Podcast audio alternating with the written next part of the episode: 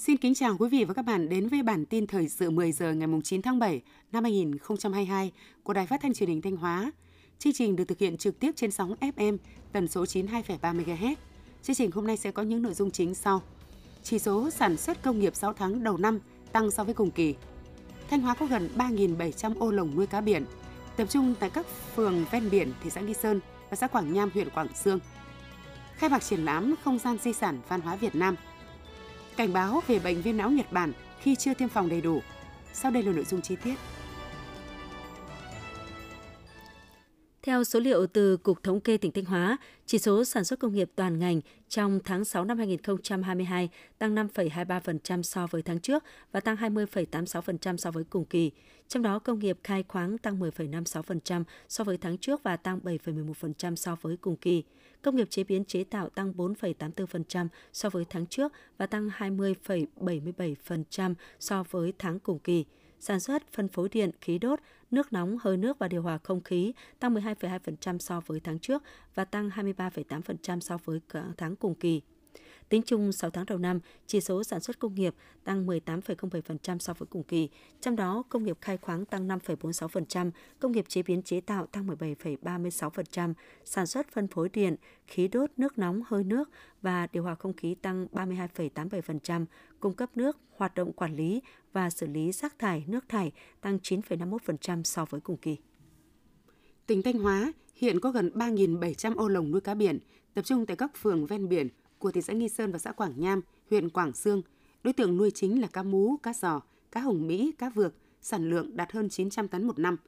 Để nghề nuôi cá lồng biển ở thị xã Nghi Sơn và huyện Quảng Sương phát triển bền vững, hạn chế thấp nhất rủi ro xảy ra. Ngay từ đầu mùa mưa, các hộ nuôi lồng bè đã được ngành nông nghiệp, chính quyền các địa phương hướng dẫn kiểm tra, gia cố lại hệ thống dây neo, phao lồng và di chuyển vào những nơi kín gió, tránh thiệt hại khi nước dâng cao chảy xiết – đồng thời khuyến cáo các hộ thực hiện nuôi đúng mật độ,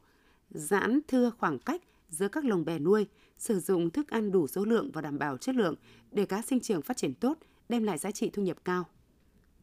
Huyện Yên Định, tỉnh Thanh Hóa phấn đấu đến năm 2025, diện tích cây ăn quả đạt 2.200 ha, diện tích tích cho thu hoạch là 1.900 ha, sản lượng đạt 32.700 tấn, giá trị ước đạt là 400 tỷ đồng, chiếm từ 5 đến 10% giá trị sản xuất nông nghiệp. Trên cơ sở định hướng và phát triển cây ăn quả tập trung của huyện Yên Định, các xã đã ra soát kế hoạch sử dụng đất để sử dụng các vùng chuyên canh sản xuất cây ăn quả tập trung phù hợp với điều kiện đất đai, lợi thế canh tác, có điều kiện áp dụng tiến bộ khoa học kỹ thuật cơ giới hóa vào sản xuất, từ đó hình thành vùng cây ăn quả tập trung đạt 1.000 hecta, diện tích sản xuất đạt tiêu chuẩn Việt gáp 200 hecta, diện tích sản xuất đạt tiêu chuẩn hữu cơ là 20 hecta, diện tích ứng dụng đồng bộ công nghệ cao là 20 hecta, xây dựng từ 5 đến 3 sản phẩm quả đạt ô cốp từ 36 cấp tỉnh trở lên, đồng thời đưa sản phẩm cây ăn quả vào các siêu thị trên địa bàn trong và ngoài tỉnh. Huyện Nông Cống là địa phương có số lượng lao động từ tỉnh ngoài về nhiều nhất tỉnh, khoảng trên 12.300 lao động. Trong đó có khoảng 4.300 lao động có nhu cầu học nghề và tìm việc làm tại địa phương. Do vậy, ngay sau khi dịch bệnh COVID-19 trên địa bàn cơ bản được kiểm soát, huyện Nông Cống đã tập trung hỗ trợ, tháo gỡ khó khăn để các doanh nghiệp đơn vị phục hồi sản xuất kinh doanh, gắn với giải quyết việc làm cho lao động địa phương,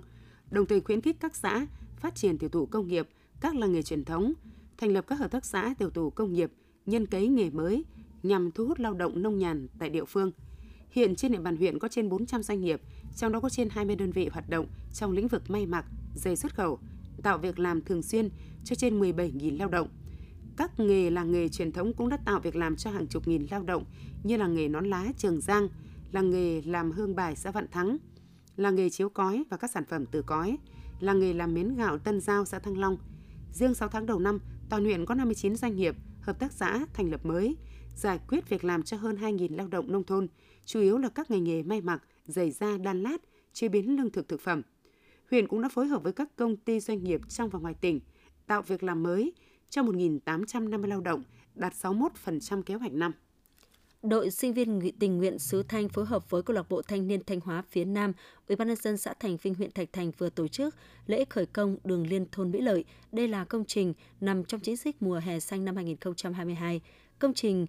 đường liên thôn Mỹ Lợi sẽ được bê tông hóa 260 m, dự kiến kinh phí xây dựng tuyến đường hơn 135 triệu đồng. Trong đó, công ty trách nhiệm hạn nhà đất nhân 10 hỗ trợ 70 tấn xi măng trị giá hơn 70 triệu đồng, số còn lại do nhân dân đóng góp. Cũng trong buổi lễ, lãnh đạo huyện Đoàn Thạch Thành đã trao tặng xã Thành Vinh 100 cây xanh để cải trang tôn tạo tuyến đường khuôn viên trên địa bàn xã. Đội sinh viên tình nguyện xứ Thanh trao tặng 7 xe đạp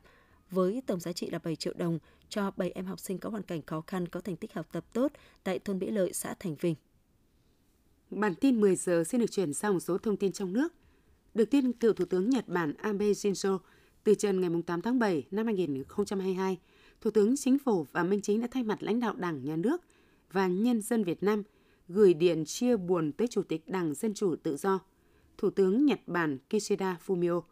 Trong điện, Thủ tướng Chính phủ và Minh Chính gửi lời chia buồn sâu sắc nhất tới Chính phủ nhân dân Nhật Bản và gia quyến ngài cựu Thủ tướng Abe Shinzo,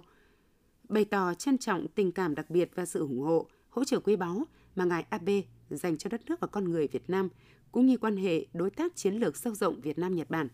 Cùng ngày, Bộ trưởng Ngoại giao Bùi Thanh Sơn đã gửi điện chia buồn tới Bộ trưởng Ngoại giao Nhật Bản Hayashi Yoshimasa.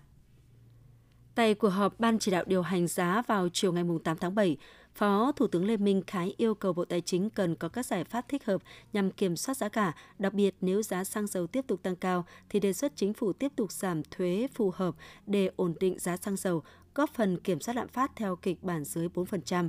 Đối với các mặt hàng thiết yếu, Phó Thủ tướng yêu cầu các bộ ngành phải đảm bảo cân đối đủ cung cầu trong nước – Ngân hàng Nhà nước cần điều chỉnh chính sách tiền tệ linh hoạt để cung cấp vốn tín dụng hợp lý cho nền kinh tế và kiểm soát tốt ngoại hối. Ủy ban nhân dân các tỉnh thành phố trực thuộc trung ương cần theo dõi sát diễn biến giá cả của thị trường tại các địa phương và khi có giá bất thường tăng phải tiến hành thanh tra kiểm tra chấn chỉnh ngay. Đối với giá dịch vụ công như y tế, giáo dục, sách giáo khoa phải đánh giá tác động của việc tăng giá đối với lạm phát và báo cáo Thủ tướng quyết định có tăng giá xăng hay không và những ngày tới.